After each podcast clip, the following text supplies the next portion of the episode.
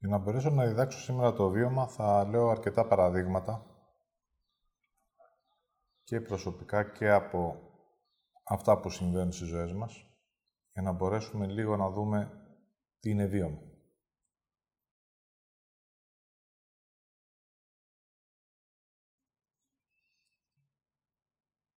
Για να μπορέσει να δει ένας άνθρωπος ότι δεν βιώνει, το πρώτο που χρειάζεται να δει είναι την επανάληψη. Όταν κάτι επαναλαμβάνεται συνέχεια στη ζωή σου, τότε σημαίνει ότι η αλήθεια δεν έχει βιωθεί. Ή αν βιώνεται, μέσα από το νου σου την απορρίπτεις.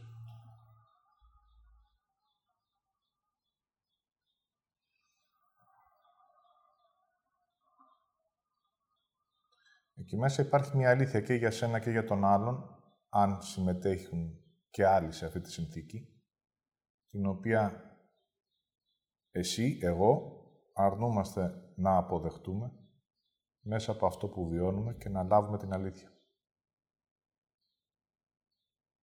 Έτσι ένα βήμα όταν ολοκληρώνεται, μέσα από μια απόφαση εσωτερική, πας στο επόμενο βήμα, για ένα νέο βήμα. Άρα η ζωή είναι στιγμές, βιώματα, και συνεχώς ροή με καινούργια πράγματα που συναντάω στη ζωή μου. Έτσι, αν πάρετε λίγο χρόνο και δείτε τη ζωή σας στο παρελθόν, τα πράγματα θα είναι πολύ ξεκάθαρα, αλλά δεν ήθελα να βιώσω την αλήθεια που ζούσα. Ό,τι έχω αφήσει εκκρεμότητα ως βίωμα θα ξανάρθει στη ζωή μου, για να βιωθεί. Μπορεί να μην είναι οι ίδιες συνθήκες, αλλά χρειάζεται να βιωθεί αυτό που προσπέρασε. Γιατί εκεί υπάρχει μία αλήθεια για μένα και για τη ζωή μου και χρειάζεται να έρθει στην επιφάνεια.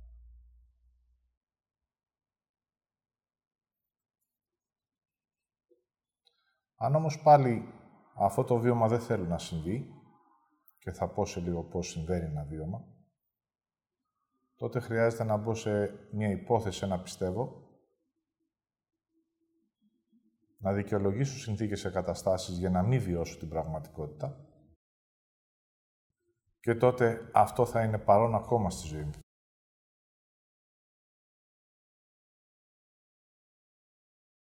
Αν είμαι φτωχός και το αρνούμε ως βίωμα, τότε η φτώχεια θα παραμένει στη ζωή μου.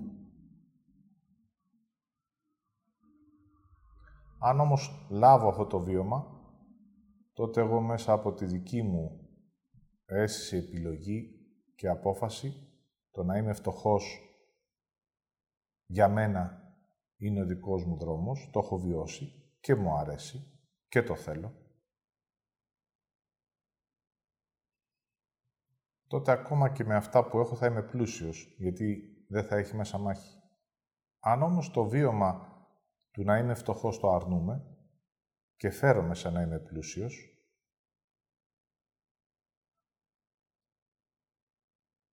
τότε θα είμαι πάντοτε φτωχός, αλλά χωρίς χαρά.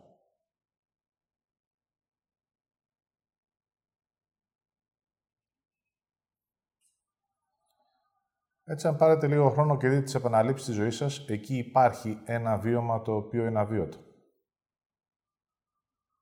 Μια αλήθεια που δεν έχει έρθει ποτέ στην επιφάνεια.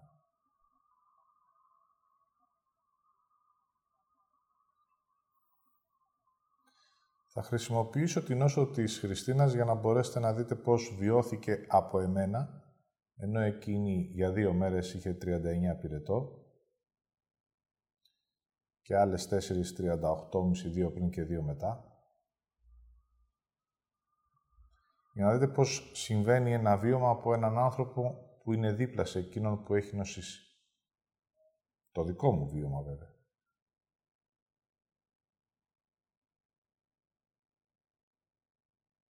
Για να αρνηθώ τι συμβαίνει, την πρώτη στιγμή μπήκα στην αντίδραση. Εγώ δεν θα νοσήσω. Αυτό δεν έχει βίωμα, έχει σκέψη. Και έναν φόβο για την όσο που μεταφέρεται σε να πιστεύω, αφού δεν βιώνεται ο φόβος, ότι εγώ θα τα καταφέρω. Να συνυπάρχω χωρίς να νοσήσω. Αυτό αν το άφηνα να υπάρχει στον αέρα, τότε δεν θα βίωνα καθόλου την πραγματικότητα και την αλήθεια που συμβαίνει μες στο σπίτι. Και πολύ περισσότερο δεν θα ένιωθα εμένα και εκείνη σε ποιο σημείο είναι.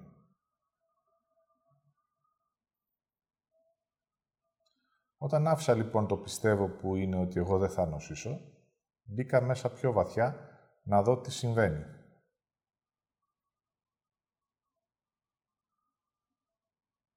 Μέσα από αυτά που μπορούν να νιώθουν οι άνθρωποι και να αισθάνονται, μπορούν να βλέπουν μια αλήθεια. Τότε είδα ότι εκεί πέρα υπάρχει ένας δρόμος δικός της, που της έφερε στην επιφάνεια βιώματα που χρειάζεται να βιωθούν, αλλά από άλλη συνθήκη.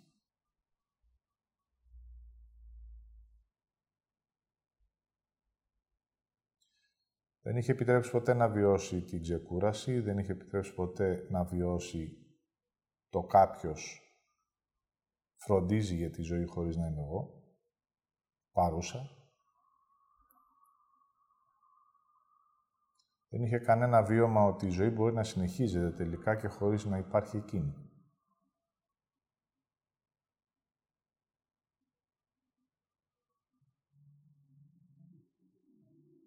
Αυτό ήταν το δικό της. Εγώ μπορούσα να το νιώσω και να το αισθανθώ. Πολλές φορές μεταμπήκα στο αν χρειάζεται να κάνω κάτι σε ένα εσωτερικό επίπεδο, όμως με κάποιο τρόπο έβρισκα ένα stop. Δεν υπήρχε μέσα μου τίποτα να κινείται για να μπορέσω να κάνω κάτι. Αισθανόμουν ότι χρειαζόταν να περάσει ολόκληρο το βίωμα, μόνο σε στιγμές που ζήτησα κάτι.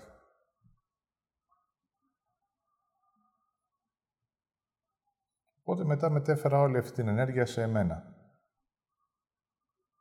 Εκεί ήρθε ακριβώς τι συμβαίνει τώρα. Αυτό που συμβαίνει τώρα είναι ότι εγώ είμαι μόνος μου. Στη ζωή, στις επιλογές μου, στις αποφάσεις μου. Ακόμα και αν η Χριστίνα έφευγε από τη ζωή, γιατί αυτό πέρασε μπροστά μου, το ερώτημα είναι εγώ πώς βιώνω όλη αυτή τη συνθήκη. Είναι απούσα μία εβδομάδα.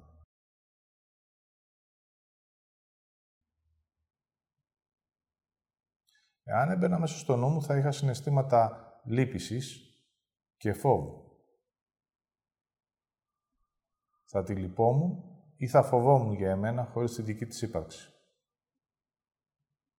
Θα τα λέω γιατί πολλοί άνθρωποι, ακούγοντας ότι νόσησε, μπορεί να μπουν σε αυτά τα συναισθήματα, αλλά αυτό όμως δεν έχει μέσα βίωμα, έρχεται μέσα μόνο από το τι πιστεύεις, σκέφτεσαι και τι συναισθήματα έχεις. Αν την έχεις θεοποιήσει, τότε δεν θα μπορέσεις να ζήσεις χωρίς αυτήν.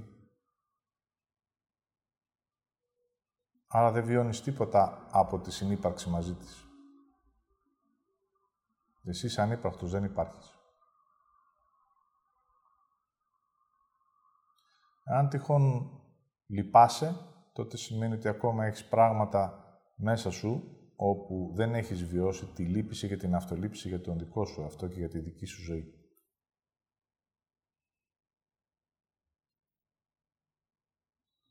Έτσι, μένοντας σε μένα, άρχισα να βλέπω ότι εγώ μέσα μου ένιωθα μία μεγαλύτερη σταθερότητα. Χρειαζόταν ακόμα και να απαντήσω στο ποια θα είναι η συνέχεια αν η Χριστίνα δεν υπάρχει εν ζωή. Θα συνεχίζω να διδάσκω.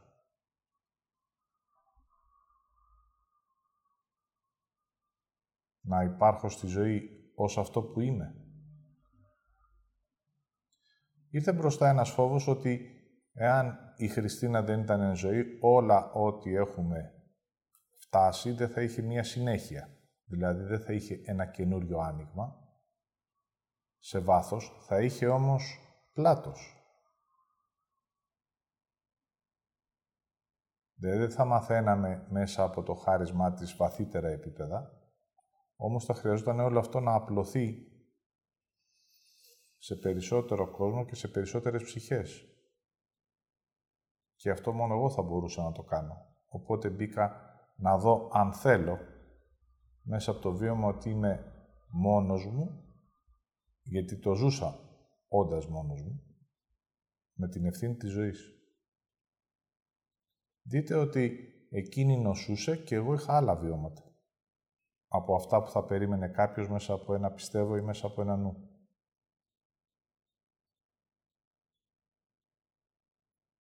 Αυτό το εσωτερικό άνοιγμα της απόφασης να συνεχίσω τη ζωή, ακόμα και αν η επιλογή ήταν, παρόλο που ανησυχούσα ως ένα σημείο τι θα επιλέξει, όμως σε ένα βαθύτερο επίπεδο σταμάτησα να ανησυχώ, γιατί μέσα από την αίσθηση έβλεπα ότι χρειάζεται να καθαρίσει μέσα από το σώμα της ό,τι κουβαλάει και απλά εκφράστηκα και το άφησα να συμβαίνει. Καμία κίνηση. Μέσα μου δεν υπήρχε καμία κίνηση εσωτερική να κάνω κάτι διαφορετικό, γιατί αισθανόμουν ότι το βίωμα αυτό έπρεπε να συμβεί μέσα της. Έτσι, μέσα από την νόσο, άρχισε να βιώνει πρωτόγνωρα πράγματα. Εάν εγώ επέμβαινα, τότε θα σταμάταγα το βίωμα. Δείτε ότι το ίδιο πράγμα κάνουμε και στα παιδιά μας. Τα προστατεύουμε από το βίωμα, γιατί εμείς φοβόμαστε οι ίδιοι να βιώσουμε, αλλά και σε ένα βαθύτερο επίπεδο φοβόμαστε την επιλογή και την απόφαση που θα πάρει ο άλλος μέσα από ένα βίωμα. Και αν του αρέσει να είναι αρνητικός,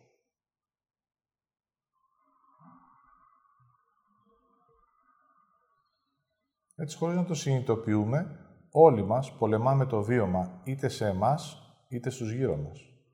Θεωρούμε ότι τους προστατεύουμε, αλλά στην πραγματικότητα τους αφαιρούμε όλη την ουσία της ζωής που θα λάβουν μέσα από αυτό που θα βιώσουν.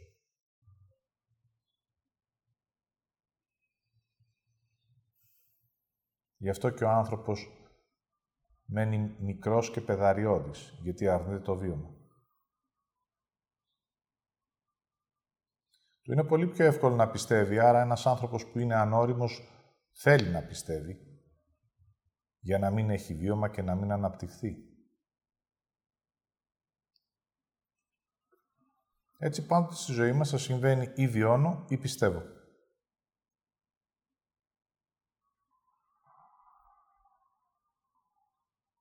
Το να επιτρέψω να βιώσω με οδηγεί στην εξέλιξη, να συναντήσω εμένα σε ένα βαθύτερο επίπεδο, το να πιστεύω με οδηγεί στη στασιμότητα.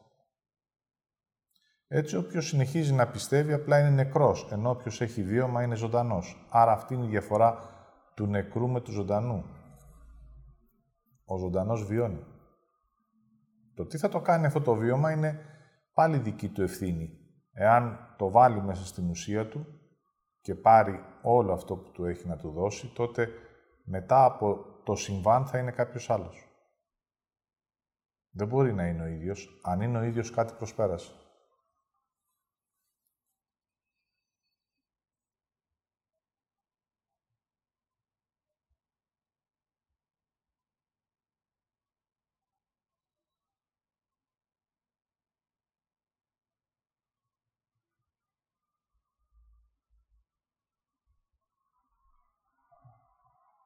Έτσι, πάρτε λίγο χρόνο να δείτε τι δεν έχετε βιώσει στη ζωή σας, ενώ το γνωρίζετε, γιατί δεν το επιτρέψατε ποτέ να συμβεί. Κάτι που δεν θέλατε και δεν σας άρεσε ήταν εκεί παρόν. Το βιώνατε, αλλά δεν θέλατε ποτέ να το αποδεχτείτε. Δεν μου αρέσεις, δεν σε θέλω, δεν είναι για εμένα. Όμως εγώ επιμένω μέσα από το νου μου, μέσα από ένα πιστεύω, και έτσι το βίωμα που θα με οδηγούσε στην επόμενη πράξη, στο επόμενο βήμα, μέσα από μία απόφαση, έμενε στο κενό.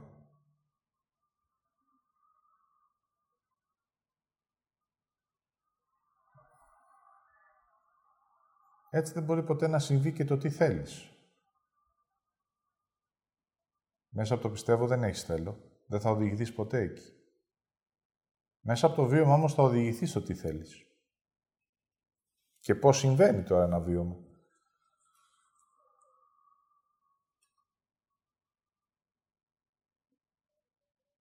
Πώς είναι να βιώνω.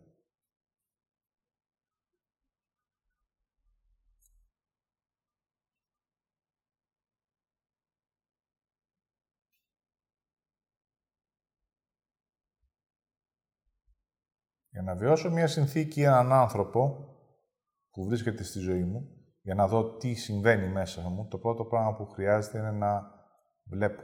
Χρειάζεται να κοιτάτε. Να έχετε τα μάτια σας ανοιχτά. Στον άνθρωπο, στο συμβάν, στο εμπόδιο. Σε αυτό το οποίο υπάρχει. Το να κοιτάξω στα μάτια σημαίνει ότι οτιδήποτε συμβαίνει, όποιος και αν είναι μπροστά μου, ό,τι και αν είναι, το βλέπω.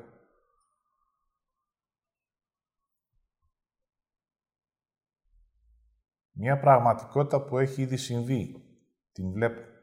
Άρα χρειάζεται να σε κοιτάω. Αν είσαι άνθρωπος στα μάτια και συνολικά εσένα, εάν είναι συμβάν, αυτό που έχει συμβεί. Εάν είναι εμπόδιο, ποιο είναι το εμπόδιο. Το βλέπω, το βλέπω. Μένω και το βλέπω. Στο βλέπω χρειάζομαι χρόνο. Γιατί υπάρχει η όραση εξωτερική, αλλά υπάρχει και η όραση εσωτερική.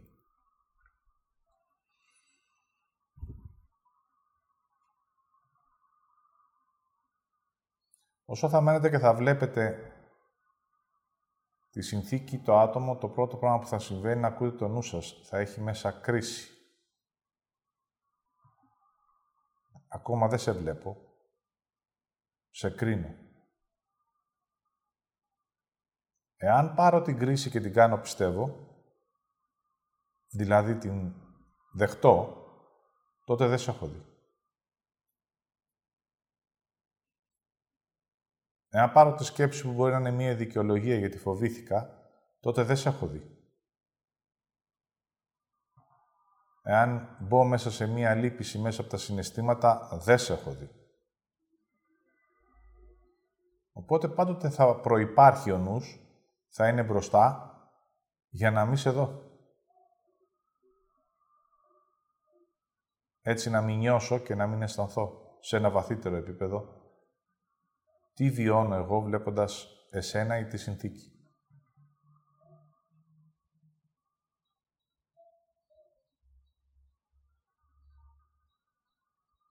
Βλέποντας, ακούω και το νου μου. Παίρνω χρόνο να εκφραστεί και συνεχίζω. Να επιτρέπω τώρα να συμβαίνει, εκτός από αυτό που βλέπω, το συμβάν ή ο άνθρωπος, να περνάει και η ενέργεια μέσα μου. Χρειάζεται να αρχίζω να αισθάνομαι τώρα. Τι συμβαίνει μέσα μου, σε εμένα. Επειδή αυτό που εγώ θα αισθάνομαι δεν θα είναι επιτρεπτό μέσα από το νου μου ή δεν θα είναι αυτό που θα περίμενε κάποιος, δηλαδή πώς μπορώ εγώ μέσα στην εβδομάδα που η Χριστίνα νοσούσε να υπήρχαν στιγμές χαράς.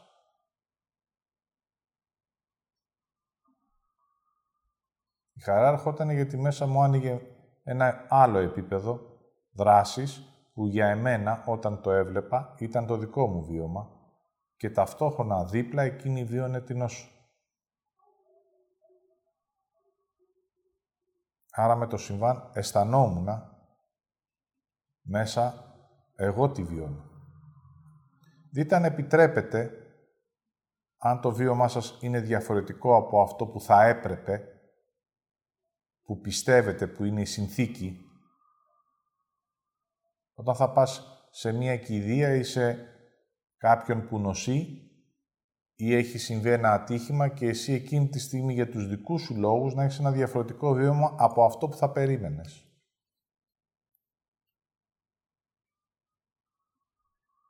Αν όμως είσαι υπαρχτός και υπάρχεις και αισθάνεσαι, τότε βλέπεις τι βιώνεις. Εγώ βιώνω μία χαρά. Τι γίνεται μέσα μου. Αυτό που γινόταν μέσα μου, ότι εγώ μεγάλωνα.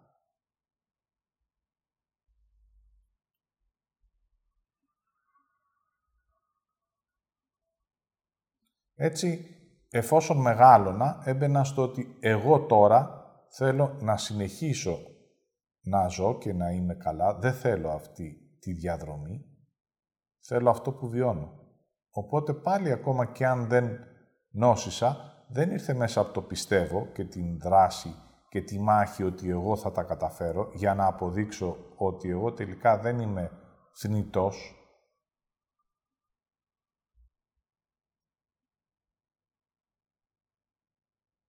Ή να επιδείξω μία υπεροχή. Αλλά γιατί το δικό μου βίωμα εκείνη τη στιγμή ήταν διαφορετικό. Έτσι θα δείτε ότι εμείς οι άνθρωποι κρίνουμε πάλι σε ένα εσωτερικό επίπεδο το δικό μας βίωμα σε συγκεκριμένες στιγμές. Πώς μπορεί να είσαι χαρούμενος, πώς μπορείς να θέλεις κάτι διαφορετικό. Ακόμα και όταν αυτό συμβαίνει μέσα από άλλους ανθρώπους, τους κρίνουμε σε ένα ασυνείδητο επίπεδο. Έχει συμβεί κάτι και εσύ δείχνεις και είσαι αλλιώς από αυτό που εγώ περιμένω.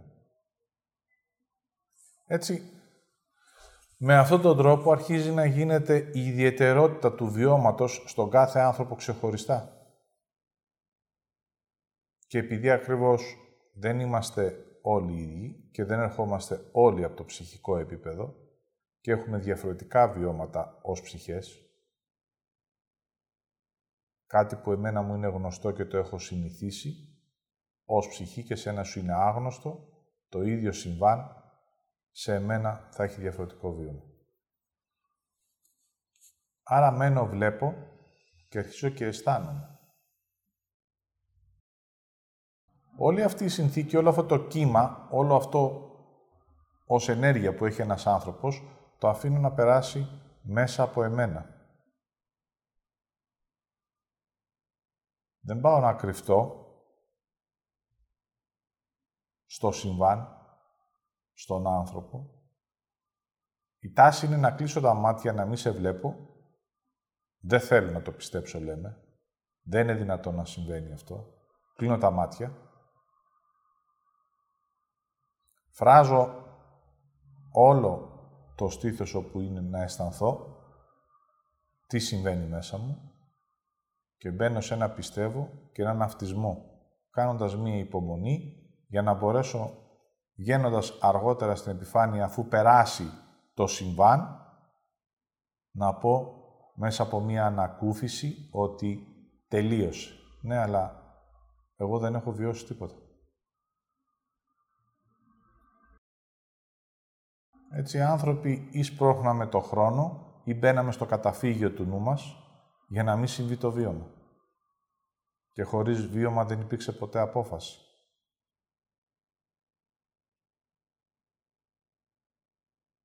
Δεν υπήρξε ποτέ επιλογή.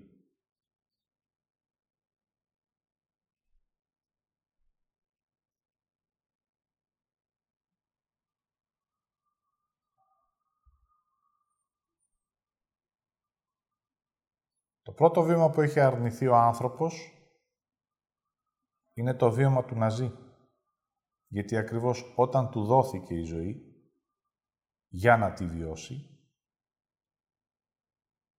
εκείνος δεν θέλησε να τη δει και να την αισθανθεί και να τη ζήσει. Πάντοτε η ζωή σου δίνει τη συνέχεια.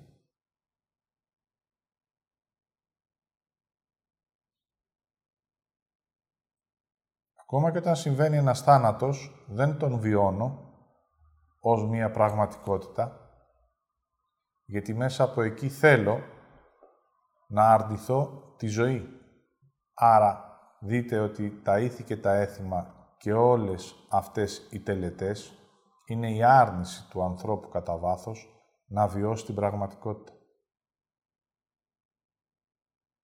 Τους νεκρούς τους δίνω σαν ζωντανούς. Τους φτιάχνω σπίτι για να είναι παρόντες. Τους μιλάω ενώ δεν είναι εδώ. Δεν βιώνω τίποτα από την πραγματικότητα, οπότε η συνέχεια της ζωής δεν συμβαίνει. Έτσι χρειάζεται να γνωρίζουμε ότι πάντοτε θα υπάρχει ένα σταυροδρόμι. Τι να πιστέψω ή τι να βιώσω.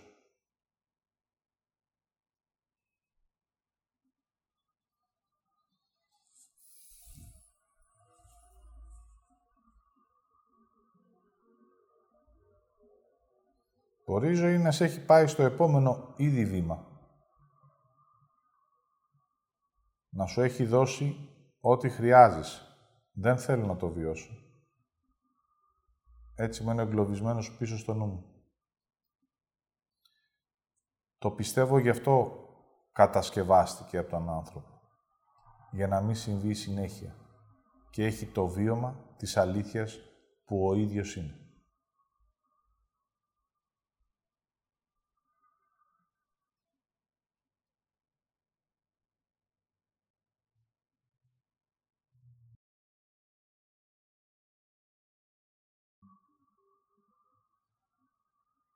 Και πάμε τώρα να δούμε το εμπόδιο για το βίωμα.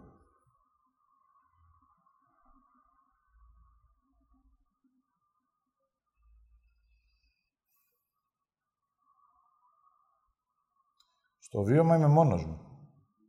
Είμαι εγώ και εγώ.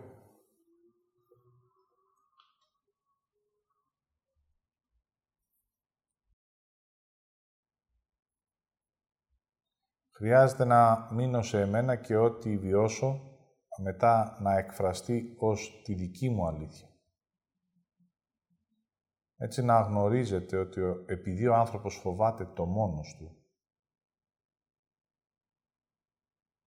γιατί μόνος σου θα πας στη συνέχεια της ζωής σου, και επειδή το βίωμα είναι μοναδικό, μόνος μου είμαι μέσα σε αυτό, τότε για να μην το βιώσω μόνος μου, ζητάω να έχω και παρέα. Αλλά αυτό δεν μπορεί να συμβεί. Οπότε για να είμαστε πολλοί και να έχουμε κοινό βίωμα, θα πρέπει να πιστέψουμε όλοι κάτι έξω από εμάς.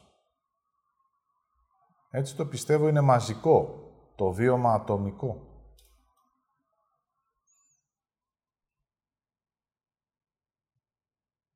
Οπότε φοβάμαι να το περάσω μόνος μου. Αυτό λέμε οι άνθρωποι. Δηλαδή να βιώσω την πραγματικότητα και μέσα από αυτή να εκφραστώ.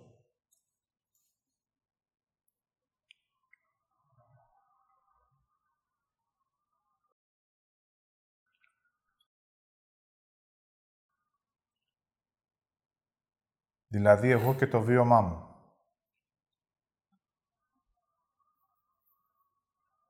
Όταν θα αμφιβάλλω, κοιτάω έξω από εμένα να δω τις εκφράσεις των αλλωνών, μήπως και πιαστώ από ένα υποτιθέμενο βίωμα για να δω αν είμαι καλά. Κοιτάω τους άλλους δηλαδή για να μπορέσω να αντιγράψω.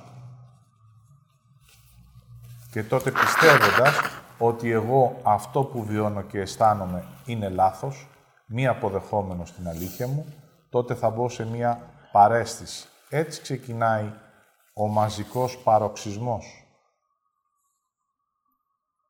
Όταν μαζευτούμε όλοι μαζί, που θα πιστεύουμε ότι εδώ είναι καλά για όλους μας, είναι υπέροχα και μπορούμε να ξεφαντώσουμε, τότε αρχίζουμε και είμαστε μαζικά ιστερικοί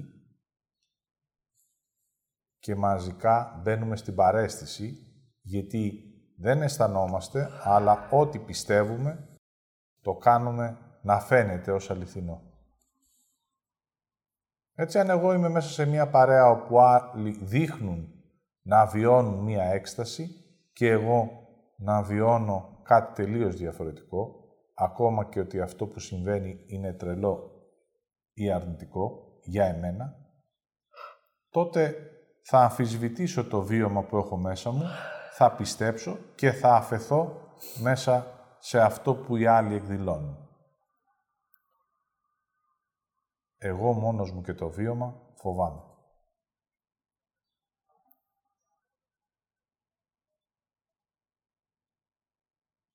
Έτσι ο άνθρωπος φοβάται το βίωμα. γιατί μέσα από το βίωμα θα τον οδηγήσει σε μία αλήθεια δική του, χρειάζεται μετά να την εκφράσει, να την τιμήσει και να πάρει και την ευθύνη της.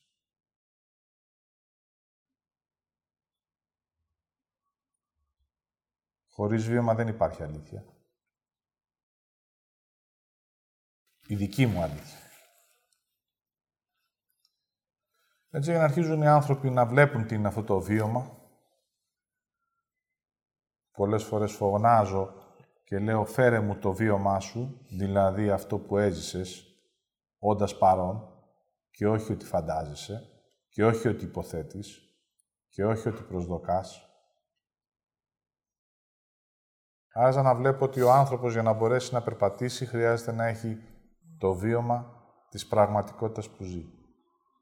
Αν έχει κλειστά τα μάτια δεν θα το δει ποτέ. Αν έχει κλειστά τα αυτιά δεν θα ακούει το νου του. Και αν δεν αισθάνεται δεν πρόκειται ποτέ να πάρει επαφή με την ενέργεια αυτού που συμβαίνει. Τότε στη θέση του θα μπει το πιστεύω. Άρα βλέπω. Ακούω τον νου. Τον βάζω πίσω μου. Αισθάνομαι τι συμβαίνει μέσα μου. Εκεί μπορεί να δω και την αδυναμία να συμβεί αυτό. Θα το αποδεχτώ. Δεν θα πάω όμως το πιστεύω. Θα μείνω για λίγο στο κενό. Δεν νιώθω τίποτα. Δεν αισθάνομαι. Είναι μια μου πραγματικότητα. Τότε για πρώτη φορά αρχίζεις και έχεις ανοιχτά μάτια και συναντάς ένα μέρος της πραγματικότητάς σου στο τώρα.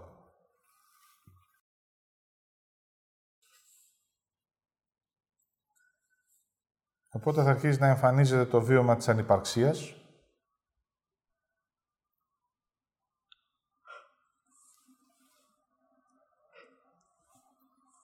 Και το βίωμα του κρυψίματος. Έτσι χρειάζεται να δείτε ότι το βίωμα της άρνησης όλοι το έχουμε, αλλά το αποδεχόμαστε.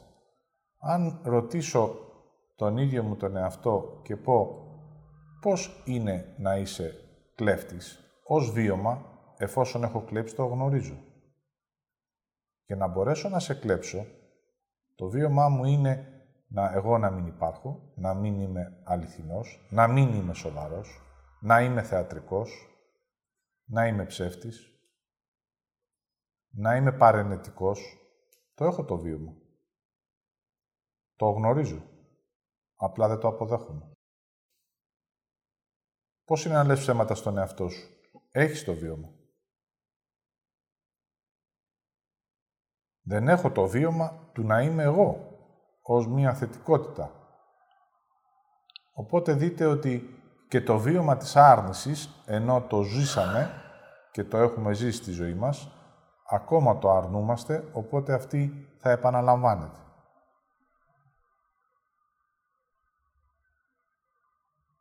Το να βιώσει την άρνηση έχει κρίση και έχει και ενοχή. Πώς είναι να βιώνεις το λάθος? Έχεις συγκεκριμένα σημεία πάνω στο σώμα σου.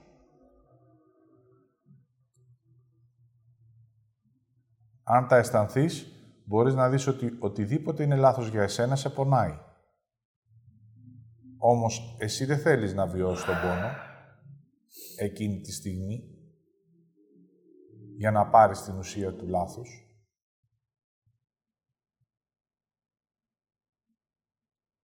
Ό,τι είναι λάθος για εμένα, με πονάει.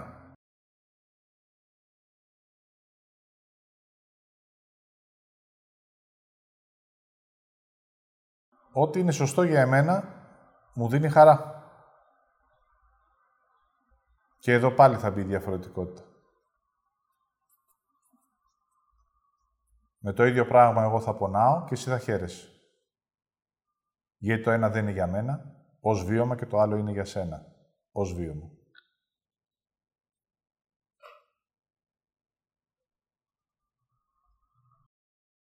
Άρα χρειάζεται να αρχίσουμε να δίνουμε σημασία στο προσωπικό μας βίωμα. Δηλαδή σε εμάς. Χρειάζεται όλο αυτό να του δώσουμε χώρο και αναγνώριση μέσα μας.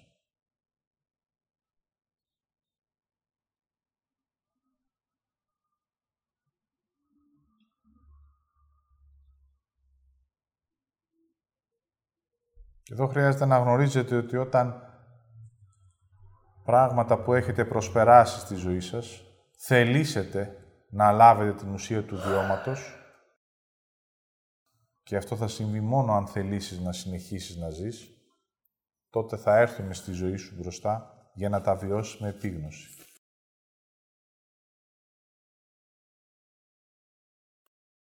Έτσι χρειάζεται να γνωρίζουμε και να θυμάστε και εσείς, όπως και εγώ, ότι το πρώτο που προηγείται στον άνθρωπο είναι η επίγνωση. Χωρίς επίγνωση δεν μπορώ να φτάσω στη συνειδητότητα και σε αυτό που είμαι.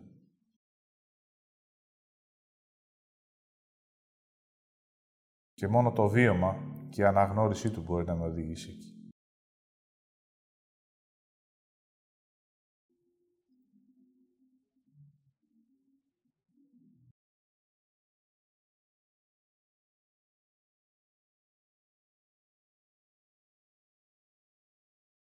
Και πάμε τώρα και σε ένα βαθύτερο επίπεδο.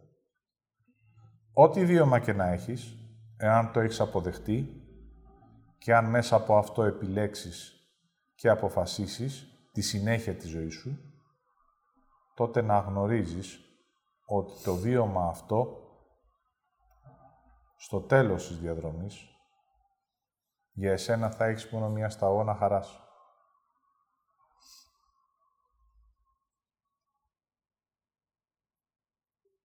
Είτε είναι αυτό που λέμε αρνητικό, είτε που λέμε θετικό, όταν θα λάβω την ουσία του βιώματος, τότε γεμίζει το είναι μου. Και μέσα από αυτό μεταμορφώνομαι. Μέσα από αυτό αλλάζω.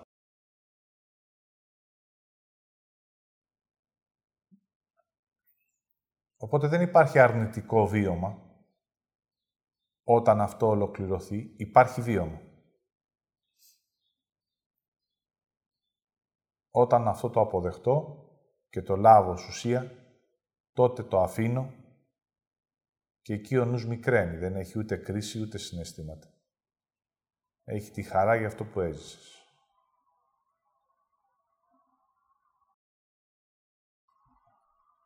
Τότε μόνο μπορείς να αρχίσεις να βλέπεις στην άκρη τι σημαίνει συγχώρεση.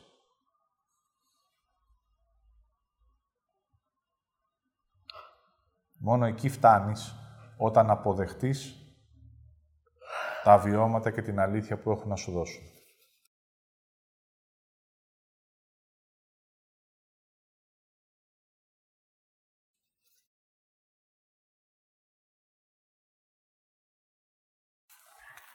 Έτσι πάρτε χρόνο να δείτε αν μπορείτε να ονοματίσετε ένα βίωμα και να το εκφράσετε πρώτα απ' όλα σε εσάς.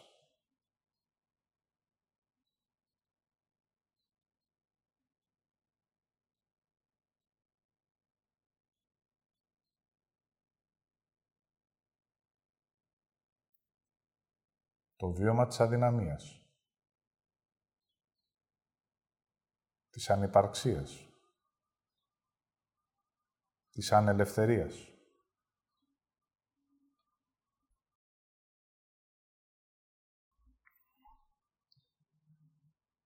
Ξεκινάω με αυτά γιατί αυτά είναι τα γνωστά μας.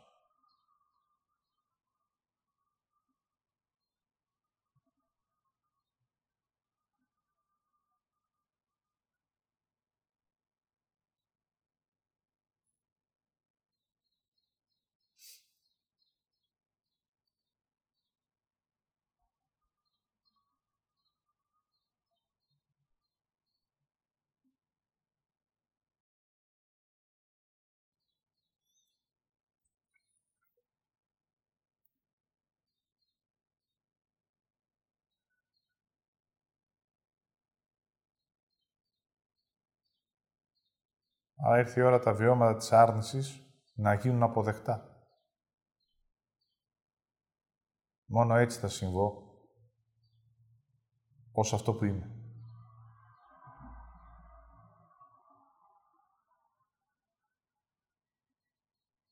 Για να έχω και βίωμα της αλήθειας μου ως θετικότητα.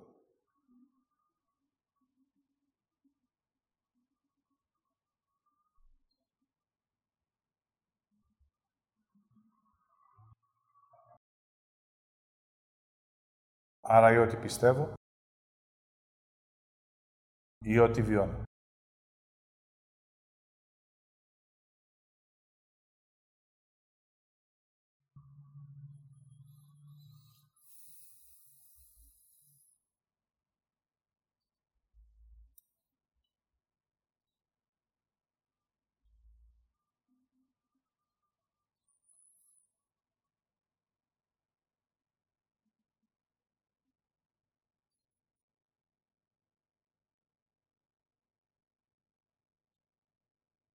Έτσι, εγώ, ο δάσκαλος Δαυίδ,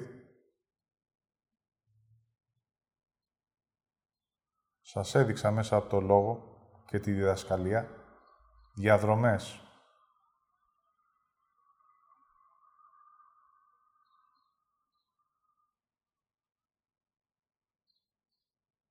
που έκανε ο άνθρωπος μέσα από την άρνηση του βιώματος.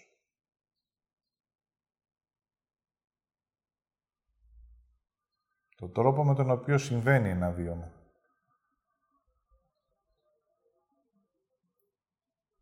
Μέσα μου, ενώ στην πραγματικότητα συμβαίνει πάντοτε έξω μου. Και μέσα από αυτά, εμείς οι άνθρωποι τώρα γνωρίζουμε και επιλέγουμε.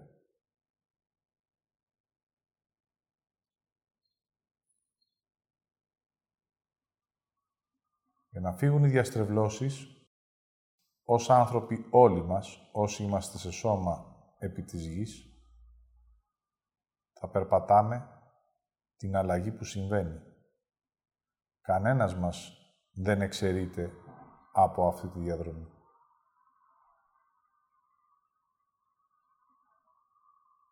Τα ίδια ζούμε, ο καθένας μας, στο δικό του δρόμο.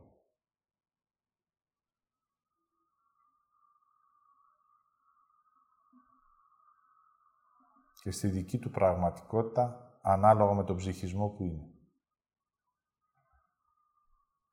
Έτσι μπορεί να εκφράζω μία διδασκαλία, αλλά όμως ο πρώτος που την περπατάει, μαζί με τους ανθρώπους είμαι εγώ. Αυτό το λέω για να αφήσετε τα πιστεύω της θεοποίησης και να αρχίσετε να βλέπετε τον άνθρωπο ως πραγματικότητα, γιατί ο Θεός δεν έχει βίωμα. Ο άνθρωπος έχει βίωμα. Και αυτή είναι η διαφορά μας. Αποδεχτείτε και εσείς, όπως χρειάζεται να κάνω και εγώ, τον άνθρωπο με βίωμα επί της γης, για να περπατήσουμε τη συνέχεια της ζωής μας. Ευλογώ τη στιγμή, στο όνομα της σοφίας, της αγάπης, της ανθρώπινης φύσης, της δύναμης, του ιάσονα και του πνεύματος, και όλα αυτά επιστρέφουμε αναγνώριση στο Δημιουργό. Το φως, η γέννηση, η κυριότητα, εγώ άνθρωπος, με την ιδιαιτερότητα της δημιουργίας μου, άνθρωπος με βίωμα. Θηλυκότητα σε σώμα, ψυχές με έργο και ζωή στη γη. Ολοκληρώνω και επιστρέφω.